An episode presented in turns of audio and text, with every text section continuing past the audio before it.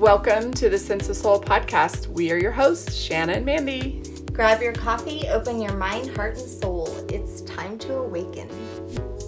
Today we have with us Steve Burgess. He is one of the world's leading hypnotherapists and past life regression specialists. He has completed thousands of past life regression sessions, helping his clients with a wide range of issues, including phobias, anxieties, depression, addiction, physical illness, and performance anxiety. His work involves using hypnosis to regress people back to the emotional root cause of their problems. And today he is with us to talk about his new book, The Power of Past Life Regression. And we're super excited to have this conversation with Steve today. Nice to meet you. And you. You are eating dinner and we are drinking coffee, right? Because what time is it there? It's 5 o'clock in the evening. So dinner time. Yeah. So water for me and coffee for you chaps. Yeah. Standard. Yeah. You want to know what's bad is that I drink coffee at 5 o'clock at night too.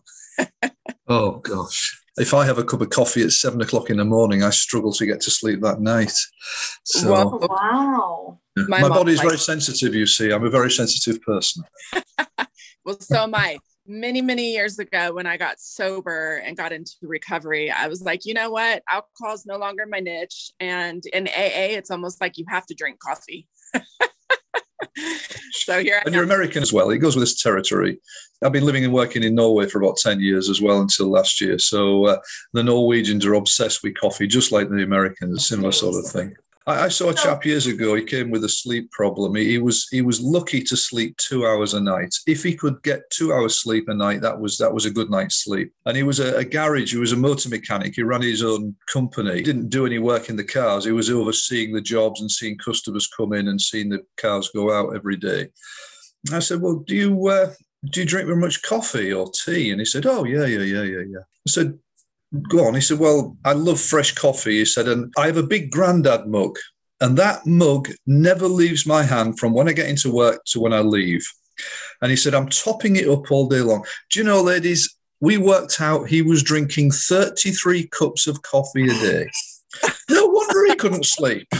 I mean, nobody could sleep with that amount of caffeine inside. You're the easiest client I've ever had. Yeah. Goodbye. Thank you. That was the therapy. Yeah. He paid me all this money to tell him to drink less coffee. Yeah, I wish we were all like as easy as that. He paid you some money for that? Yeah, you have to charge him for it. Yeah. So, ka-ching. I mean, he probably would have been an addict of some sort, I would think, in a past life. But I tell lots of clients about the dangers of caffeine, especially clients with anxiety and high blood pressure. It's so bad for them. And I mean, I have some people who tell me that their cup of coffee is the most important thing in their life. And I tend to say, well, you should get out more and get a life. For sure. Well, this is not one cup, you know. This large thing is at least probably, you know, almost two. Yeah. And so I probably have two of those a day and I still can go to sleep. But I feel like I'm a person who doesn't require a whole lot of sleep. Okay. That's good. Yeah. And some people are like that. Having said that, it may be that you're on overdrive a lot of the time and that can be a reason. But as long as you get your time to relax during the day, then that's okay. And I have to say, I enjoy meditating. And so meditation, and I even think that sometimes while I am about to meditate, if I'm not ready for sleep, I'm like, doesn't this count as sleep in some way? Because my mind is quiet. So you're in between theta brainwave, if you can get that deep. Yes, yeah. You know, a good deep meditation is a trance state. It's a hypnotic state. And we say that 20 minutes trance is often deep trance is the equivalent of 2 hours sleep. So, you know, definitely if you're going into good, deep meditative states, then your body is shutting down, relaxing in that way. It's the equivalent of sleep. You'll need less sleep if you do that. That's really excellent. Yeah, maybe that's why. As I was researching you and reading your stuff on your website, I had a memory of when I was a child, my very first Cabbage Patch Kid. And I'm going to have to tell you, do you know what a Cabbage Patch Kid is? Yeah. Those dolls. Yeah. So I was a spoiled child when I was little. And when they first came out, they were hard to get. And my dad went to great lengths. He was a salesman, a traveling salesman, and he went to great lengths to find me one. And it was a preemie, and it was a boy. And so that wouldn't have been my dream Cabbage Patch. Of course, I would have wanted a girl that looked just like me. But I got a preemie little bald baby with four hairs at the top of its plastic head. And its name was Ernie Burgess. Okay. So do I remind you of your Cabbage Patch, Tolle?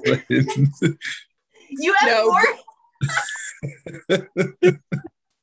You have more hair than my Cabbage Patch has. Yeah. Do you have a signature on your butt? That's how you know if it was real or not. Okay, is that the way you tell? Okay. Oh, I better not tell you. Would you like me to show you? Right. So that was the first memory thing that popped up. And then I'm reading your stuff on your website, which is very informational, and you do so many things. It's such an honor to talk to you. But I had one of those deja vu's. Okay. It was especially when I got to the name of your website, Lionheart. For some reason, I'm reading it, and all of a sudden, I have this feeling inside of me. It's almost like that space where you're wait, did I forget something? Wait, did I already know this? That happens. Many people talk about these déjà vus. What is that déjà vu? And do you think that they are related sometimes to past lives? That's a very good question. I think déjà vu can be several things. On a very simple level, it can just be that our conscious mind is working very quickly, and it's almost like the conscious mind gets something before we're aware that it's got it. So I think that can be one thing. But from a past life perspective, certainly a sense of déjà vu, a sense of knowing somebody before you realize that the first time you've met them, these can certainly come from past lives. It may be that some sort of experience that you're having will trigger a past life memory subconsciously without you realizing that it's taking place. So, like the Lionheart, that triggered something which triggered a sense of knowing, whatever that knowing was. So there's a chance that triggering has created some form of past life connection. Just to answer your question, definitely déjà vu can sometimes connect to past lives. What is Lionheart mean to you, and why did you choose that for your website name? Okay. Well, it's my training organization name, and there are two reasons primarily. One is I believe as therapists we have to be lion-hearted. We have to, day after day, listen to our clients' stuff, their stories, some of their stories which are so horrendous, they're beyond belief. At times I wonder as a therapist how my client has even managed to survive in life with the amount of emotional baggage that they're carrying. And that isn't fun, listening to people's traumas day after day. So I believe as therapists, we have to be lion-hearted. We have to keep coming back day after day and doing the job because we're there for our clients.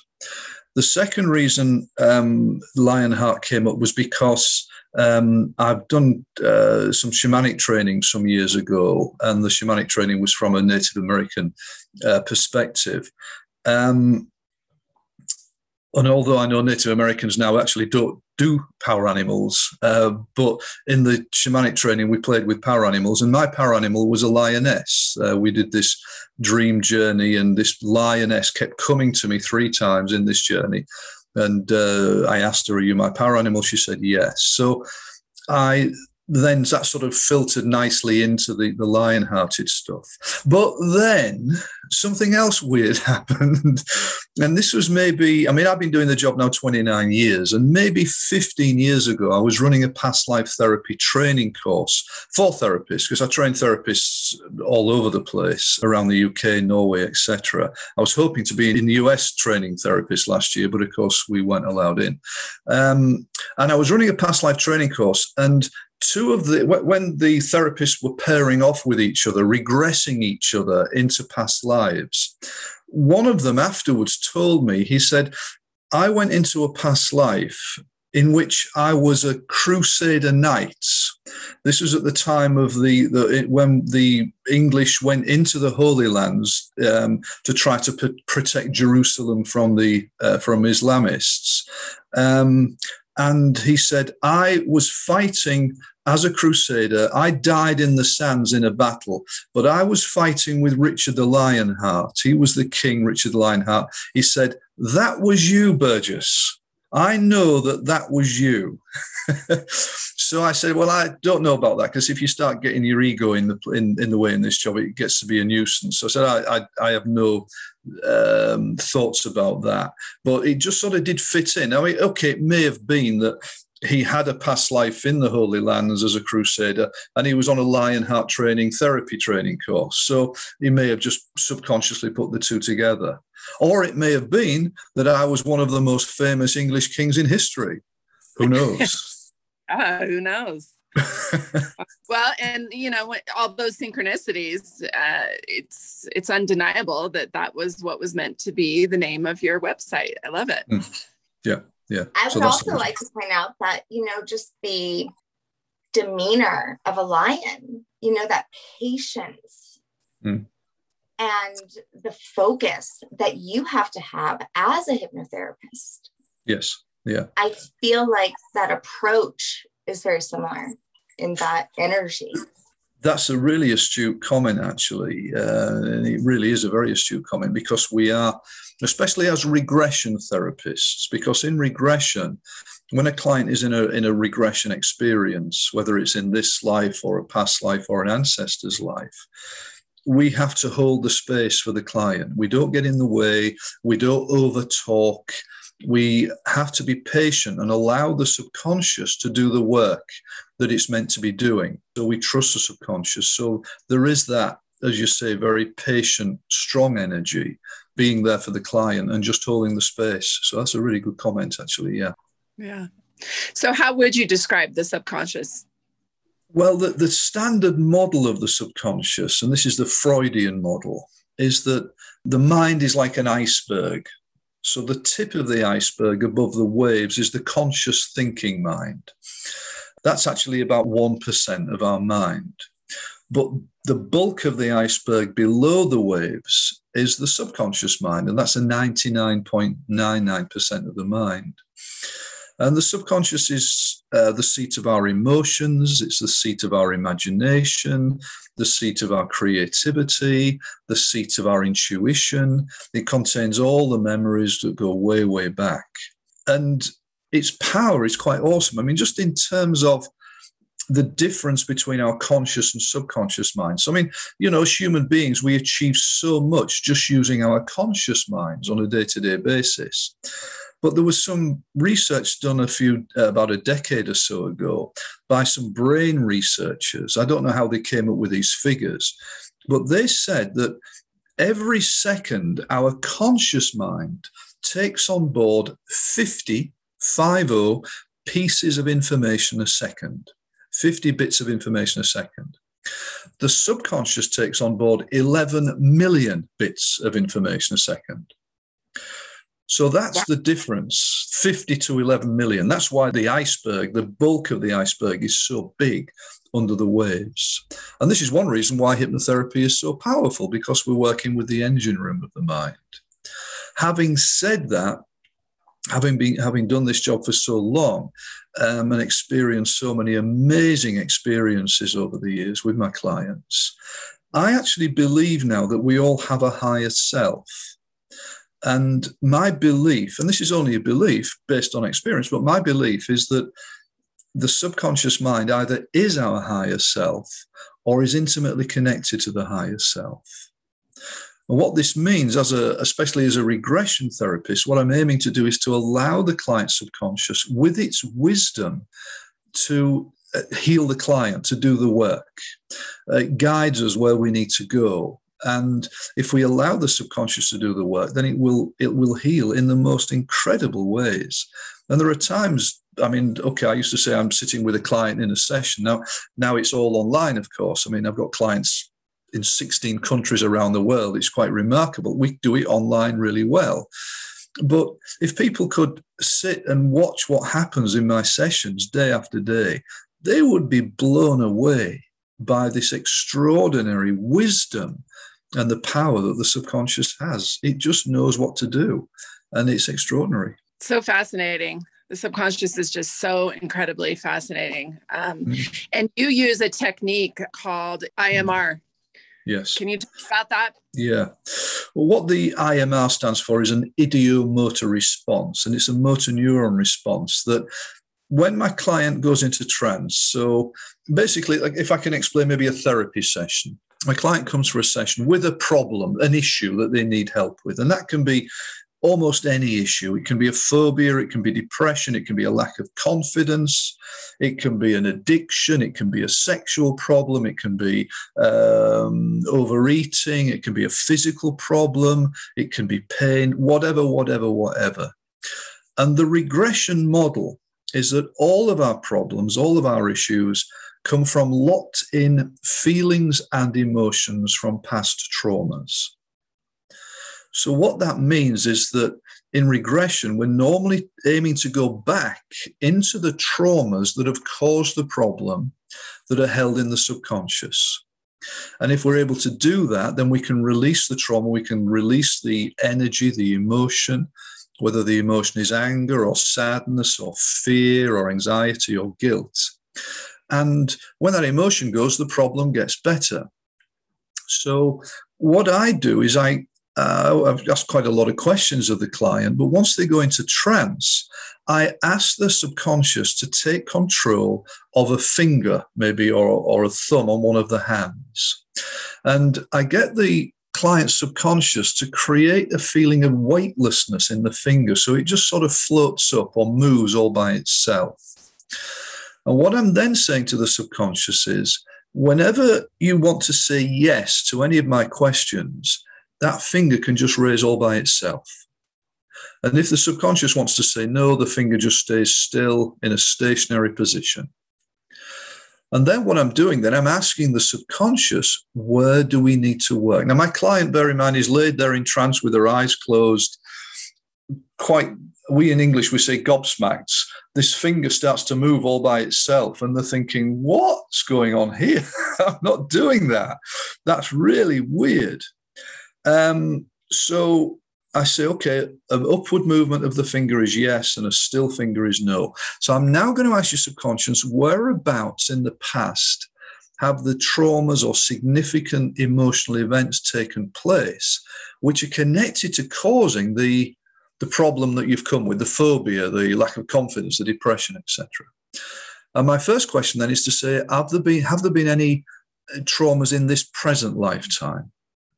And if we get a yes, then I tend to find out whereabouts in this life. Is it in your adult life? Is it your adolescence, your childhood?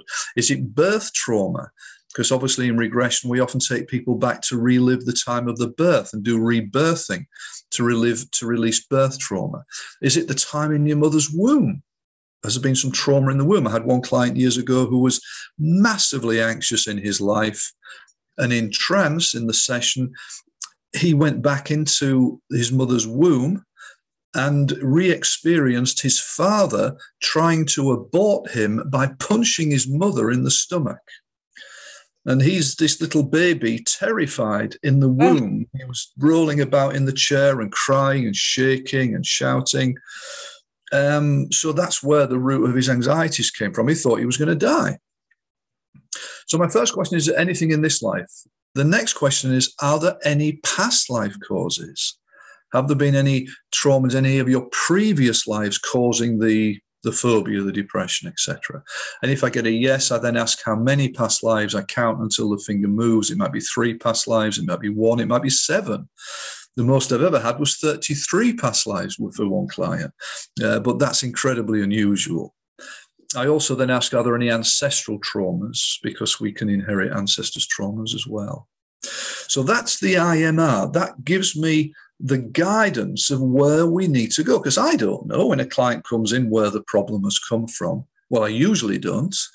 I mean, okay, quite sometimes it's obvious, but because the client will say, when I've had this problem since I was 7, and when I was 7, my parents separated, or my father died, or whatever. And then we know that's probably the root of the problem. Although even then, having said that, there's almost certainly some past life stuff under the surface anyway, because so often we have trauma in this life and it connects back into previous lifetimes. But that's the IML, ladies. It just gives me the insight and it lets the subconscious guide us where we need to go. I get out of the way and let the subconscious do the work. And you explained it so well. Your voice is very hypnotizing. I was sitting here going, mesmerized. I really love the English accent as well. I really do. When I listen to meditations, I often seek the English accent for some reason. Okay. Well, you do know I have a free YouTube channel with free hypnotherapy recordings on.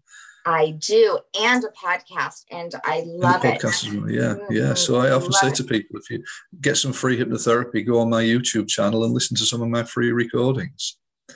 What you're trying to say there is I'm boring. It's just a nice way of saying I'm boring. I know that. I could listen to your voice all day. I really could, and especially on this topic. This is a topic that Mandy and I love. You know, I've had my own experiences with past lives, and something that you said just kind of triggered one of them. How often are our ancestors within our past lives? How often do you find that to be true? Not very often. It's actually unusual to be reborn in the same family line. It does happen, but it is unusual. So as a general rule, life after life, we're in different family lines. We're often in the same clusters of souls around the same souls or same people lifetime after lifetime. That's so often the case. But it isn't often the case that we get reborn in the same family line. It does occasionally happen, but not very often. So just to give you a quick background on mine, I had went through this very deep ancestral journey, and I had done around the same time past life regression. In that regression, I was on a plantation. I saw some people that were familiar who are not related to me, who are friends and stuff like that. One in particular, he was this guy, and he was my brother in the regression. Well, our parents died on the same day, my dad, his mother in this life. Then I go on to find out like 2-3 years later, he's actually in my ancestry. We're related under a plantation owner. Okay, very good. Isn't that crazy? It's spooky, isn't it? Yeah, it was amazing. Lots of synchronicities there. And so I have found that with both of them, they were very healing, because the regression gave me a vision and an experience of what then I was learning in my ancestry. And I was like, oh, I've been there. Oh, I know this. Oh, I experienced that. And so it was very interesting how they played off of each other. And it just helped really in the healing process. Yes. Yeah. And one aspect of regression is the getting a learning, getting an understanding from the past that makes sense of where you are now in your life. And that's another aspect of the healing of regression. Most of it is about releasing trauma, but often we just get a sense, you know, it's like, oh, so that's why my mother's always been difficult with me. That's why I've always had that difficult relationship, because in the past life I killed her. Oh, that makes sense. No wonder she'd never love me. No wonder why I'm a pain in the neck. I was wrong. Yeah. But really, those kind of things do kind of pass down. People have phobias in this life that many times they can connect with past lives. Is that right? Oh, very much so. My estimation, I mean, bear in mind, I've done over 15,000 therapy sessions. So I'm talking from experience here. I'm not sort of making these things up. But my estimation is that about 60% of phobias come from past lives. That means, okay, there may be stuff in this lifetime, you know, but 60% is past life. And let me give you an example. So I had a lady who came, I'll give you two examples about how this works. So a lady came with a dog phobia. And she was terrified of dogs. I mean, she really was. She was almost agoraphobic. She almost couldn't go out of the house in case she saw a dog. And if she went anywhere, she had to have 3 or 4 people around her in case there was a dog nearby. And then sometimes she would just run home screaming. It was a really severe phobia. And I always say with any problem, there are degrees of the problem from light, medium, and severe. Well, hers was severe. And I said, well, how long have you had the problem for? And she said, well, all my life. But she wanted it dealing with, because she was about to come over to the States for a holiday to live with to a daughter who lived in the States. And her daughter had a dog, and she said, I went there last year and they had to put the dog in kennels for 3 weeks. And she said, that's not fair on my family, on the daughter's family. It's not fair on the dog. I said, has anything caused this? Nothing. She said, I always remember I've been terrified of dogs, even as a child. So I took her into trance, and her subconscious indicated that when she was a child, something had happened. So I guided her back. And then the next thing, in the chair with her eyelids closed, she started to relive a memory of when she was about 2 years old, and Mommy was taking her to the park. And Mommy put her in a buggy, you know, one of these little pushchairs, strapped her in so she couldn't fall out, wheeled her to the park. And Mommy then left this little two-year-old girl parked up looking at the ducks on the duck pond. And Mommy went to talk to a friend. And at this stage, my client was very happy. She was very calm in the chair, very relaxed, just talking to me with her eyelids closed about what she's seeing. I can see the ducks. It's a nice sunny day. And then all of a sudden, she became very tense. Her whole body tensed up.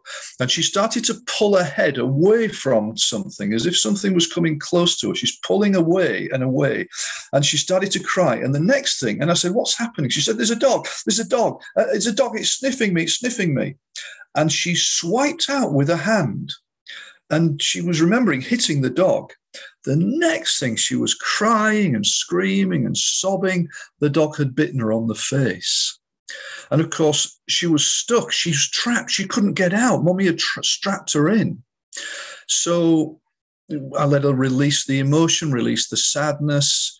And she came out of trance. And then she said, I do remember that memory now. I've never remembered it ever until now. That I remember it happening now, what we call a repressed memory. So we released the emotion, came out of trance. How do you feel about dogs now? Okay, she said, yeah, fine. I'm okay. I'm not scared of them. Okay, well, let's see how you are when you go on holiday. About 3 months later, there's a knock on my office door. And this lady is standing there with photographs of herself on the holiday, sitting in the back of a car with her arm around this dirty, That's great awesome. Big dog. No. Well, she wasn't locked in the stroller anymore, you know? No, it was partly about being strapped in. She was trapped. But that's of this life. But I had another lady who called me. She said, my son has got a needle phobia and he's 16.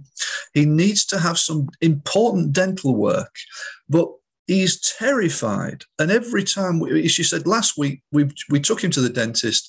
He actually, as the dentist is coming towards him with a needle to inject him, he started to scream and fight and punched. He actually punched the dentist and kicked the nurse.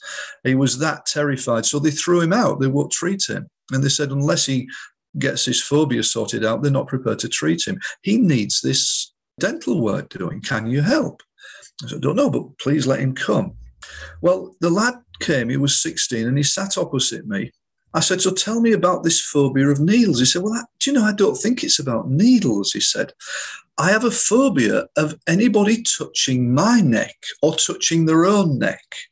He said, the thought of anybody touching my neck, he said, I just flip out. I can't even wear a tight shirt around my neck. I absolutely flip out.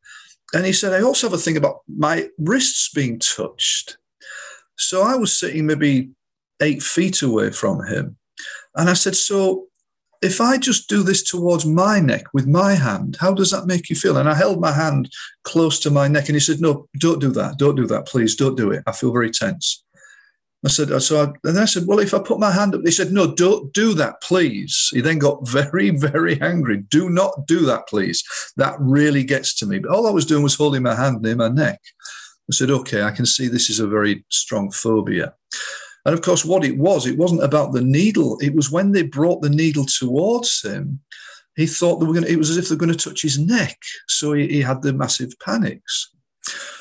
I guided him into trance, and his subconscious, using the ideomotor response, said there were two past lives causing this fear, this phobia. And they were both deaths. Now, most past life therapy is death therapy. I'm sorry to say, I have clients dying on screen day after day in my life. Most therapy, past life therapy, is releasing death trauma. In one of the past lives, he was a young woman, and bear in mind, we often change sex from life to life. In one of the past lives, he was a young woman who was made to kill herself. We couldn't work out why, but she had a throat cut. She actually had to slit her own throat. She died in front of a group of people. In the second past life, he was a young man who was executed by being beheaded, but he was looking up at the axe as it came down and chopped his head off. And you can imagine he was terrified while these deaths came through in the session, but he released the fear. It wasn't fun, and this isn't often fun therapy, but it released the fear. So I guided him out of trance, and he was pretty shocked, as you imagine. He hadn't expected this. So I said, well, how do you feel now if I touch my neck? And he looked at me, and I just touched my neck, and he said, yeah, it's okay. I'm okay, actually. He said, how would you feel if I came towards you with my hand, just slowly, as if I'm about to touch your neck? And he said, well, I think I'll be okay. So I started about 6 feet away with my hand open and outstretched, and I just slowly walked towards him, and quite calmly, he just sat there and allowed me to put my hand on his neck. So wow. Phobias, so many phobias come from past lives. Flying phobias. I've had people who have died in past lives in the wars where they've been shot down. And although some people for flying phobia, of course, is about claustrophobia because they're trapped. But lots of phobias come from past lifetimes. So interesting. Shanna's daughter she has a big phobia of spiders. I also have a phobia of having my wrists touched or held, and my neck. And I think that has to do, like, I can't wear t-shirts that go like this. They have to, be open. Yeah. But I always have kind of correlated in my mind that's because of my asthma. Very interesting. No. That's nothing to do with your ass. No, yeah. Sorry. I have a phobia too. What's yours? Shanna? I have a fear of raccoons. Of raccoons? Mm-hmm. And Literally it's disabling in some cases. I've changed my life to go around having to have any kind of encounter. If I go outside, I have to make a lot of noise at night. I won't ever park next to a drain. I won't move if I'm looking for a place to live. I won't move anywhere near bush behind it. I'm really trying to stay away from them. Again, do you remember what's caused that in the first place, Shannon? Yeah. From what I remember, it was a situation when I was 15. I pissed myself. I was so scared, and it was like clawing to get in, Then from then on, I was so afraid of them. Very fun. Well, actually, with a phobia, there is an NLP technique which I use, which is called fast phobia. If you remember the cause of the phobia, you can sometimes clear it within minutes.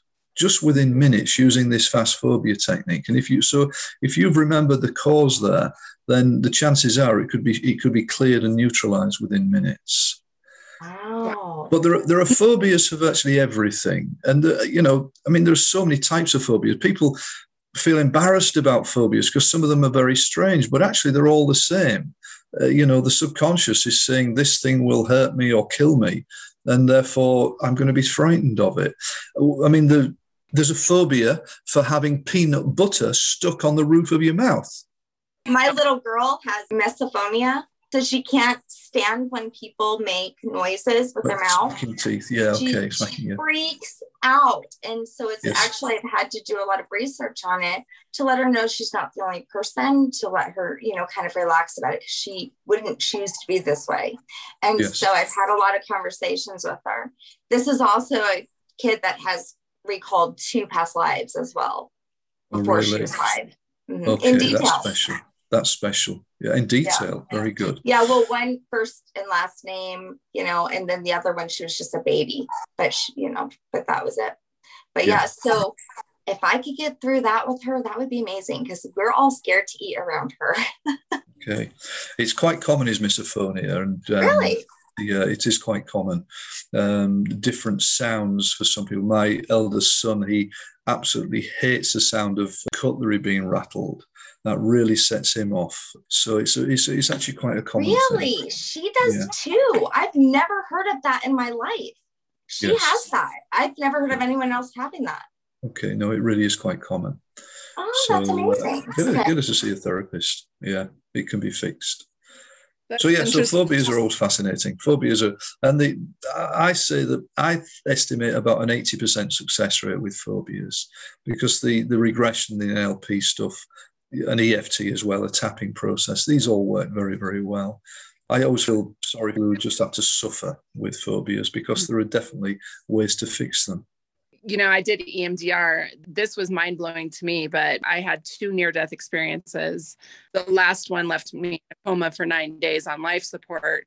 Both were from asthma attacks. My mind doesn't panic when it rains, but my muscle memory and my body and in my lungs can feel when a storm is coming or when it's going to rain. And then I will instantly feel it about an hour before the storm comes, and I'll feel it in my joints and in my lungs, and it triggers me into a panic attack. It's very interesting, because it's not my mind having a phobia of it. It's the memory and probably my subconscious remembering it. Very much so. And the body remembers. We hold memories in the body. Certainly asthma, there are different viewpoints on asthma, but one viewpoint is that it's caused by locked-in grief. And of course, you know, every physical problem has emotional causes. That's our standpoint. That's my standpoint. I could bore you for hours on clients who have been to me with physical problems.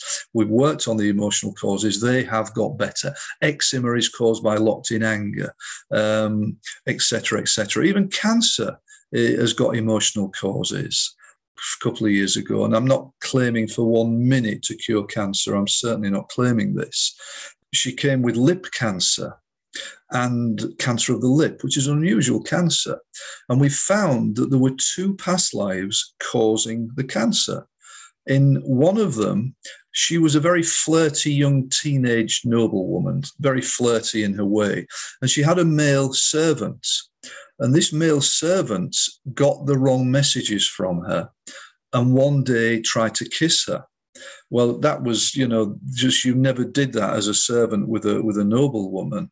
And she was horrified and batted him away, and he was terrified and sort of went and hid. He was ashamed of what he'd done. She didn't know what to do.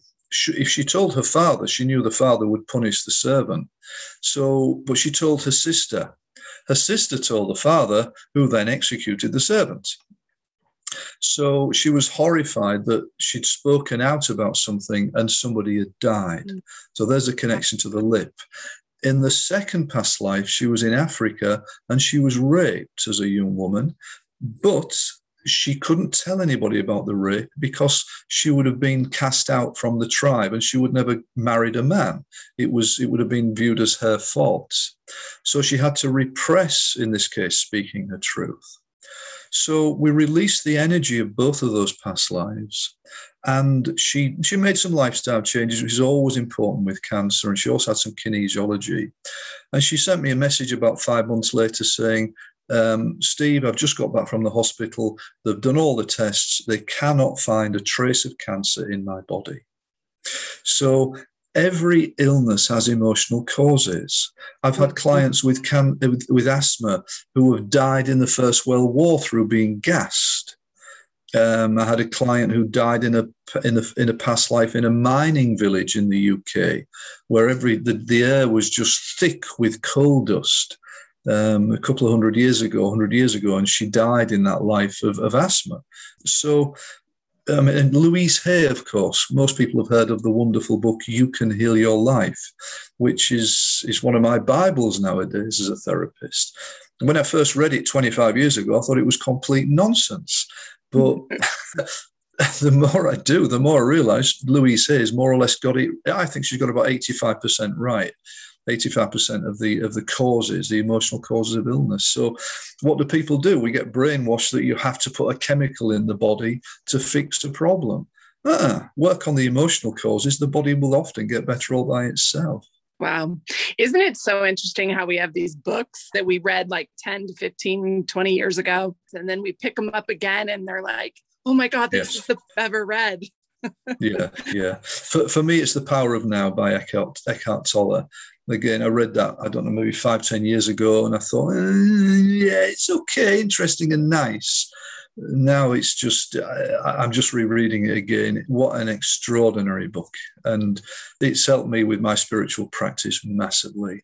I'm reading one right now that is just life-changing. And Shanna actually said she had it from many years ago, but it's The Untethered Soul by Michael Singer. Oh, again, I've just read it. Yes, I've just read it as well. My spiritual practice is non-duality, and it comes through sort of from Taoism and Zen. So The Untethered Soul just spoke to me in exactly the same way. It's a wonderful book. Yeah. Wonderful. You know, I'm going to take you back for a moment. How, Steve, did you end up being a past life regressionist? And, you know, what did your childhood look like? What did your upbringing look like? And how did you end up doing this? Yeah. I've always been affected by people's suffering. I'm not an empath, but I've always been touched by people's suffering. And I was sort of just a middle-class child, and I became a hotel manager and went into catering and then a director of a company which went bust. And my father had been playing with hypnotherapy for a few years because he'd tried to stop smoking for years and he couldn't stop. And he went to see a hypnotherapist who laid him in the chair, relaxed him, told him to let go of cigarette smoking. And my dad didn't want a cigarette anymore. And my dad couldn't get a handle on this. It didn't make sense. My dad's a scientist. He's a left-brainer by profession. So he couldn't understand it. How had it worked? I laid in the chair and this man talked to me as I was relaxing, and I don't want cigarettes. It doesn't compute with my left brain. So he started to read about hypnotherapy and got so fascinated that he went and trained as a hypnotherapist, and then started just to play with it privately from home, part-time, just as a hobby, helping people. And so when the company that I was a director of went bust, he said, well, why don't you look at being a hypnotherapist? I thought, okay, well, better than working for a living, maybe. And so I trained, and it was like coming home. You know, some people, and I'm not blowing my trumpet here, some people are natural therapists in the same way that some people are natural musicians and some people are natural sports people, etc. I'm just a natural therapist, and it was just fitted me like a glove. But in my early days, I was not doing regression. I was just doing standard therapy, taking clients into trance, using what we call post-hypnotic suggestion therapy, feeding the subconscious with positive suggestions to help them to change. And then one day, my professional life was blown to pieces. I had a young man came to me with a massive anxiety state. He was in his early 20s. He was sitting in front of me in my office. He was shaking. He was hyperventilating. He was stammering and stuttering. He was just a total, in English we say, a bag of nerves. And so I said, how long have you been like this for? And he said, well, I've always been a worrier, he said. Even as a child, I was a worrier. But he said it's got worse and worse in the last few years. Once the children came along, he said, it's just been like this day after day. He said, I can't work anymore. I've given my job up. I sit at home all day shaking. The medication the doctor's given me hasn't worked. In fact, it's made it worse, which is often the case. My wife tells me if I don't get it sorted, she's going to divorce me. That's great motivation, maybe for staying the same or getting better. I don't know. So I said, okay, well, let's do some work on it. I guided him into trance and reclined him in my reclining chair. And within minutes, he was going deeper into trance. His body softened, his breathing slowed down in just a beautiful state of relaxation. And I thought, great, this is good. I'm just going to do some post-hypnotic suggestion work here. And then suddenly, this is about 10 minutes in, as he's laying in hypnosis, in trance, his whole body started to shake, and he's shaking and shaking. The chair was bouncing around, his arms around to the side. He started to breathe, and then he started to half whisper and half shout. And bear in mind, he's got his eyes closed, he's in a deep trance, and he's saying, no, hide in here, quickly, hide the children. No, hide them here, quietly, quiet. And then he was quiet for a few seconds, and suddenly He started to scream and writhe and scream at the top of his voice. No, no, no, no, no, no, not the children. No, no, no, no, no. Ah! And he just flopped in the chair, completely prone. I was pretty shocked, as you can imagine. Yeah.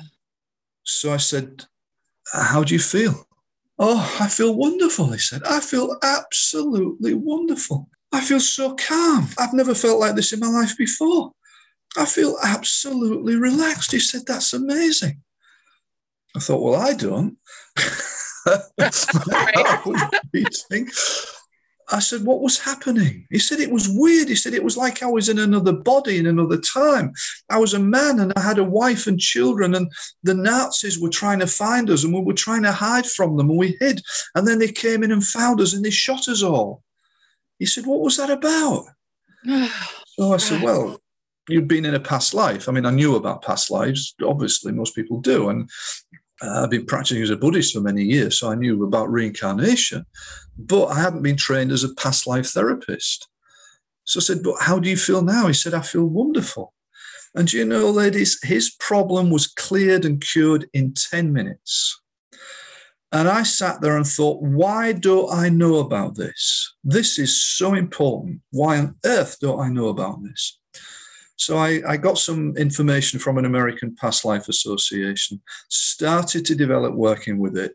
And then over the last 29 years, I've then developed my own system of working, which, as I say, I teach to therapists around the world. And it's a system which diagnoses the problem, whereabouts it's coming from, takes the client in, releases the trauma, gets them better. And that spontaneous regression is something that doesn't happen very often, but it can happen when somebody goes into trance.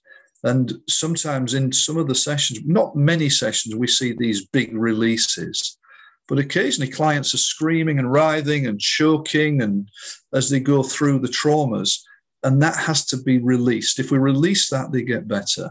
And it does release once they start to experience it. In my experience with my past lives, I have found that I have been putting together things for years in these one past life regression. You know what I mean?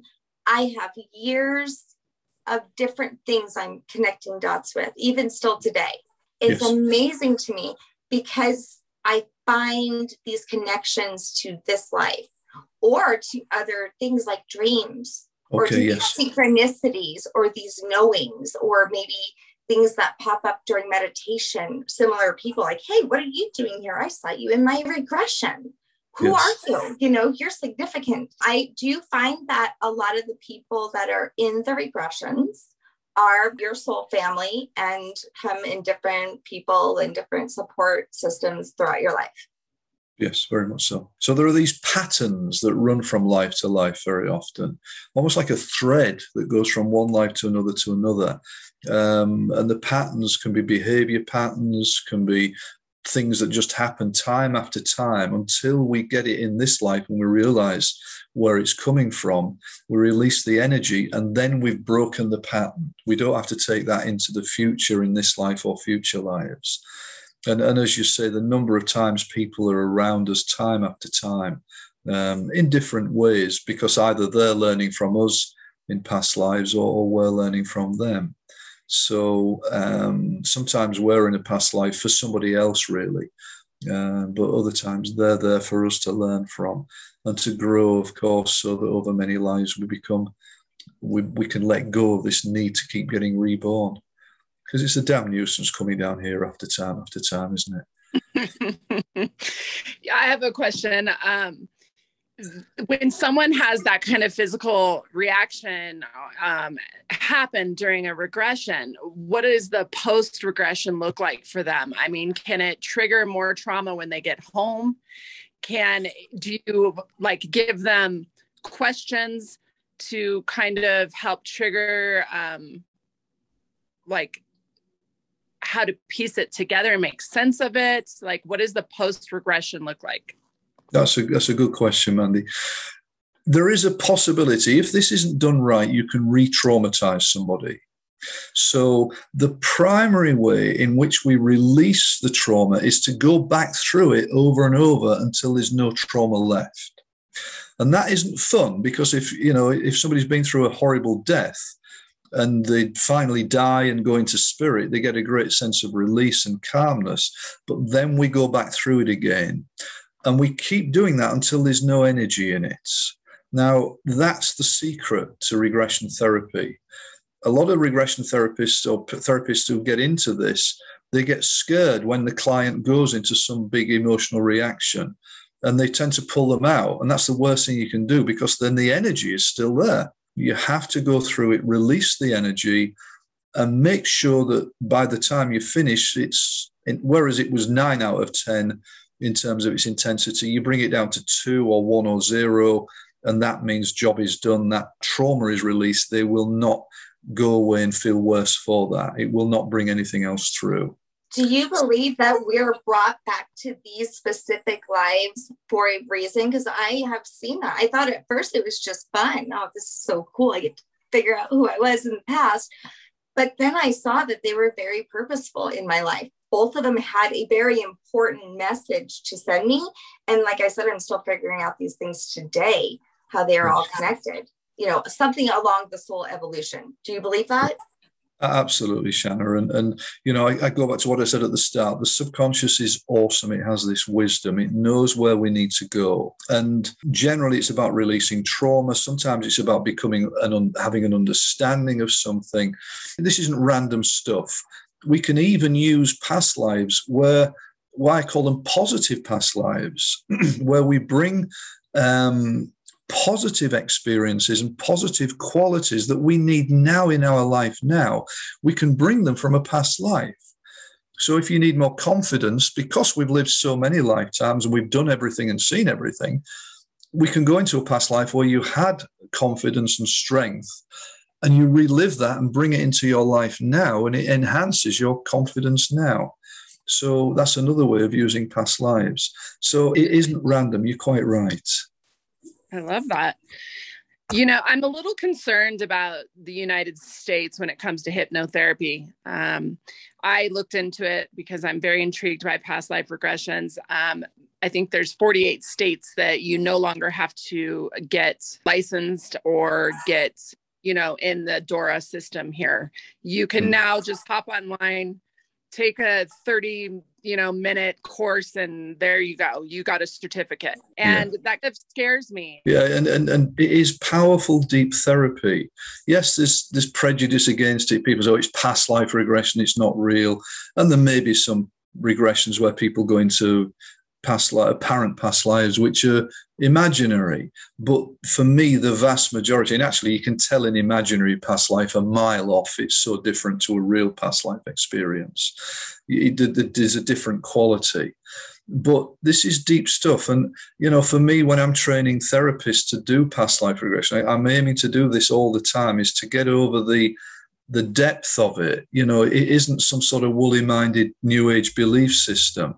We're not talking about something that's fluffy and nice here.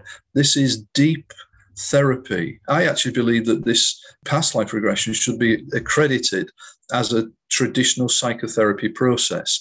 That won't happen because, of course, there is too much prejudice against it. But for me, as a therapist, I've spent my career trying to bring credibility to this subject. Yes, I can have fun, and yes, I can share lots of stories. But the most important thing of my work is that my clients get better. That's my aim. And the aim of this is to keep them safe, to heal the problems, and to make sure that they get through this safely. You're quite right, Mandy. I won't even write a book. I mean, I've written 2 books on regression, for general regression purposes on past lives. But I haven't written a book for therapists on how to do past life regression, because I don't just want somebody picking this up and thinking I can read a book and I can now call myself a past life therapist. No, I've trained in all sorts of things over the last 29 years as a therapist. But for me, regression and past life regression is the most powerful and deepest therapy that I know. And it needs to be done properly and well.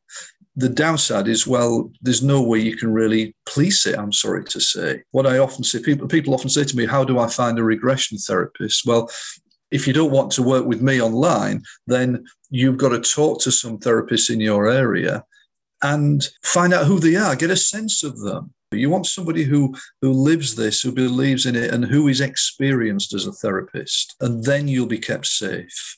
I mean, okay, the chances of harming somebody with this is minimal. It honestly is minimal, but first do no harm. And that's every doctor's, and it should be every therapist's sort of standpoint. Yeah, that's so true. I love this. I feel like I have to ask you, you were in one of your episodes that I was listening to this morning, and you were talking about how one person was talking about an alien who had some mind control over him in a regression. Mm-hmm. And I'm always very interested in that because I have dreams of another planet and of another being. And so, but I've never had a regression, but I have a feeling that it might be like a future life even. Have you ever had that before where someone's under and they're actually talking about the future and not the past? And can you tell us about your experiences with other beings and off planets? Okay. And have you got a couple of hours? Because there's a lot there. Sometimes we do future lives. We can go into future lives, although I tend not to do much future life stuff because I don't feel it's as valid as the this life or the past life stuff, partly because I don't think you can really prove it. You know, it's in the future, it's whatever. I did for a while. I used to run past life group workshops for the public where we'd get a group of people together on a Saturday afternoon and we'd regress everybody together in the room into a past life, and then everybody would share what they got. I did a lot of those, and then I got a bit bored with them. So with a colleague, we changed it. We did a past and future life workshop. So we started with the past life regression. Then after a break, we took them 300 years and 500 years into the future. Now, generally speaking, I got depressed by it, ladies, because people were saying really horrible things about being in the future. You know, they're saying like 300 years in the future, you know, there's been massive wars and we're all living underground and you can't go outside because the radiation from the sun will kill you and there's no spirituality. And it was awful. And I kept thinking, well, hang on. I thought we were about to enter the age of Aquarius, where it's all love and light and everybody connecting with each other. What's going on here? And so I stopped doing them. But I actually spoke to colleagues who were doing the same, hypnotherapy colleagues who were doing future life workshops. They said, well, we don't know why that's happening to you, Burgess, because in our group workshops, people say it's wonderful 300 years in the future. It's all love and light and we're passing flowers out to each other and there's no wars anymore. And I said, well, I don't get it. What planet were you on? That's the thing. I mean, either am I just drawing miserable people to make us, I'm a miserable beggar, okay, or are there different timelines for different people? Could it be all timelines are possible? So I'm not too sure. I find it interesting doing the future life stuff, but I'm not sure of its total validity from a therapy perspective. Going on to your question about extraterrestrial work, I've done quite a bit of work with clients who have been abducted by aliens. Well, I don't like the word aliens. I prefer ETs or extraterrestrials. They have been abducted by ETs. I did some work once. I was on a Sky TV program a few years ago, a documentary about people with missing time experiences. And basically, the producer asked me to regress a lady who her and her family felt they'd had an ET experience. Now, this lady was, I think, about 35, 40 years old. Her and her mom, who was about 60, and her two sons, who were about 10 and 11. One day had gone for lunch together to a restaurant, and they left the restaurant after lunch and were driving home when all of a sudden a UFO, a spaceship, came right down by the side of the car.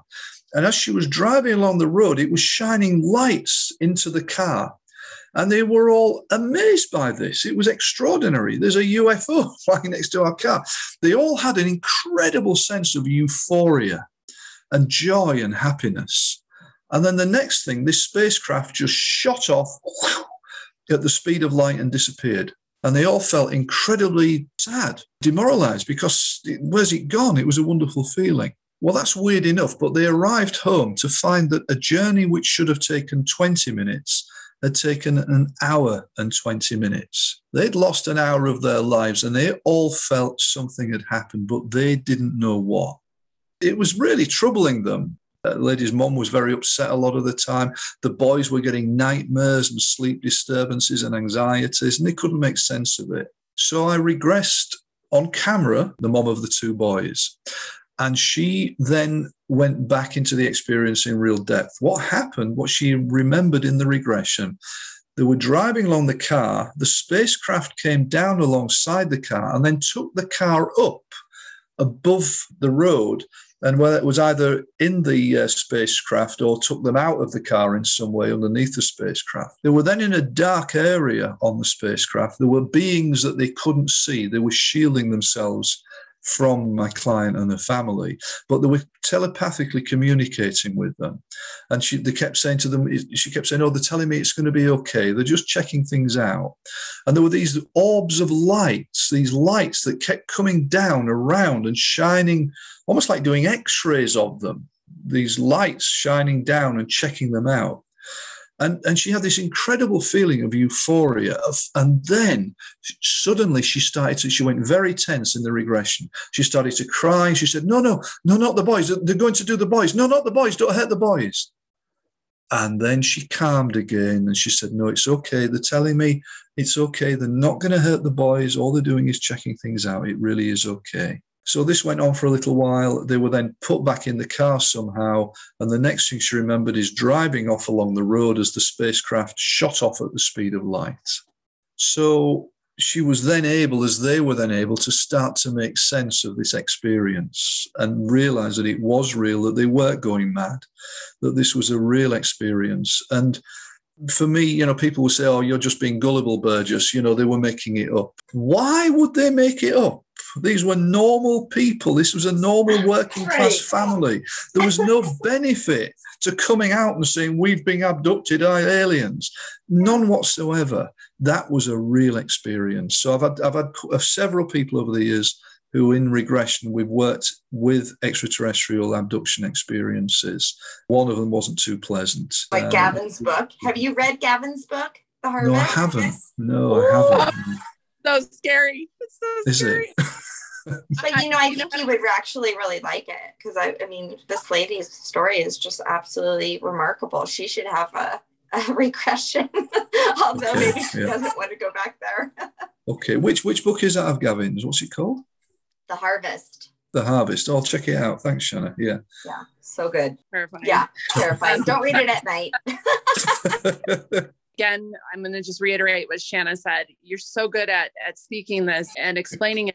And you can tell that you're the real deal. Like you've lived this half of your life. I learned so much from you today that I've never even heard from other past life regressionists. So I really just want to say, I appreciate you taking this time. So let's talk about your book. First of all, this book, you do it kind of in sections.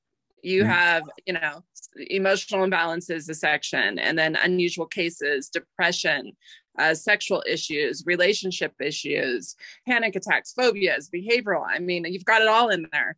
What was your hope with this book? And just tell us a little bit about the process in writing this. Yeah. Well, for many years as a professional therapist, I've stood up and shouted about the importance of past life regression as a therapeutic discipline. And I've been attacked many times because there's so much prejudice against it. Even in the hypnotherapy profession, there are many hypnotherapists who won't give it time of day. So I put my head up above the parapet and I've been shot down many times. But I just believe so passionately in this process because I've seen so many incredible healings over the years that it needs to be more well known. So that's the main reason why I wrote the book, is to get past life regression more well known to a wider public and away from the, as I say, this is not a new agey thing. This is a professional therapeutic discipline. And if people can accept that, then I've done my job. I just want people to see how powerful it is.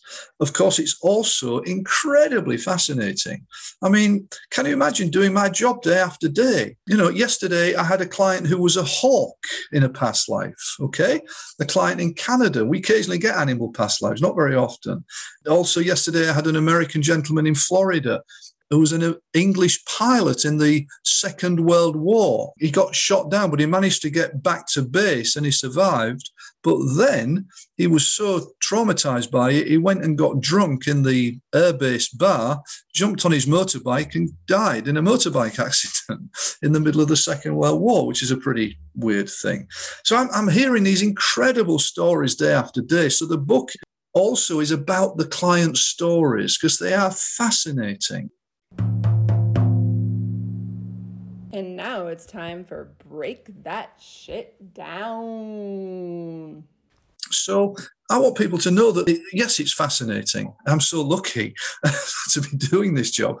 But it gets people better. So for me, it's about getting past life regression more well-known. That was my main aim for this. Wow. 29 years of experience. Yeah. So where can people find you if they want to get a regression from you and if they want to buy your book? Okay. Well, the book is The Power of Past Life Regression. So I have a Facebook page, The Power of Past Life Regression. My website is lionheart-training.com. My main blog site is hypnoblogpod.wordpress.com. So that's got a lot of my podcasts on there, hypnoblogpod.wordpress.com. But I always say to people, go on my free YouTube channel. It's called Hypno for All. HYPNO, the number 4ALL, Hypno for All, 21 free hypnotherapy recordings for all sorts of things, anxiety, irritable bowel syndrome, all sorts of things, not regression, but just general weight loss, etc., etc. And it means people can experience hypnotherapy from a professional therapist and hopefully enjoy it and get better. It's my way of giving back to the world, basically. Well, and don't you also have like volumes of scripts on your page as well? Yes, I do. And I've written a couple of script books for hypnotherapists. So those are on lionheart-training. And of course, we recorded The Power of Past Life Regression as an audiobook last year. So it's also available on Audible and Amazon and various places. The Power of Past Life Regression is an audiobook now. And I had great fun recording it. My son has his own recording studio. So we got it to a really good high quality level. And it gave me a chance to sort of be a bit of a professional actor for a while. It's been so wonderful. Thank you so much for taking so much time today to speak to us. I feel incredibly honored to have had this time with you, and to, you know, Shanna and I say it over and over and our listeners probably get sick of it, but we truly feel like students. We get to sit here and talk to such amazing people like you and learn from you. So thank you. Thank you so much, Mandy. I appreciate your words. It's very kind of you. It's been a real pleasure and privilege for me being with you as well. So thank you. Thank you, Shanna. Thank you, Mandy. Yes, thank you. It's such an honor to have you on. I appreciate it very much. Thank you. Lots of love to you, ladies. Did you know that Sense of Soul now has a Patreon where you can get exclusive episodes, mini-series that Mandy and I have been working on for a long time that we can't wait to share with you? Monthly readings, Sense of Soul Sacred Circles, workshops, behind-the-scene clips, and much more. Hop on Sense of Soul Patreon right now and sign up.